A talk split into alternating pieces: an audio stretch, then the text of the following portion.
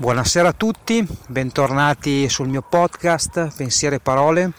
Oggi continuo il discorso fatto ieri perché mm, in, molti, in molti mi avete contattato, mi avete scritto che eh, insomma lo scenario che dipingevo ieri era poco, poco realistico ma eh, vi do qualche dato a supporto dello scenario che ho tracciato ieri e faccio un breve riassunto. Di fatto dopo questa crisi eh, secondo me bisognerà un po' ripensare i vari modelli di business perché le cose non saranno più uguali a prima eh, in molti invece mi hanno scritto che eh, questa crisi è qualcosa di temporaneo, ok che non si sa quando finirà, ma una volta finito, insomma, ognuno potrà tornare a fare eh, business come faceva prima. Vi faccio alcuni esempi. Crisi degli Stati Uniti degli anni 20, il mondo finanziario dopo quella crisi è cambiato completamente ed ha cambiato la, la vita di milioni di persone in tutto il mondo ma ancora crisi del petrolio degli anni 70 eh, stessa cosa, grossa crisi petrolifera, prezzi del petrolio che salgono in maniera clamorosa e la vita di milioni di persone che ancora cambia in maniera radicale.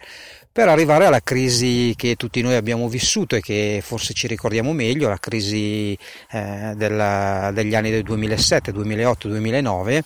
eh, anche questa crisi ha cambiato molto il mondo del lavoro, eh, tant'è vero che anche oggi parlando con molti clienti qualcuno ancora mi dice eh, c'è ancora la crisi anche se sono passati oramai 13 anni da quel momento.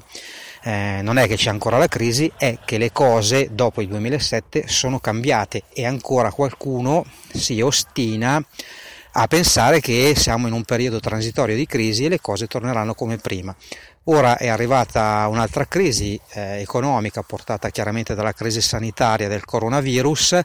e le cose non torneranno come prima, cambieranno, quindi tutti i business plan, i modelli di business, tutti gli obiettivi che avevamo prima devono essere ridefiniti.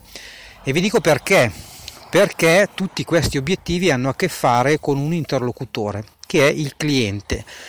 Ma cosa farà il nostro cliente una volta che questa crisi sarà terminata, come cambierà le sue abitudini? Eh, se non cominciamo a pensare a, a trovare delle risposte a queste domande e non cominciamo a prepararci ora a scenari futuri, eh, avremo una grossa difficoltà che non sarà ad imparare tecnologia nuova per fare smart working o per fare altre attività,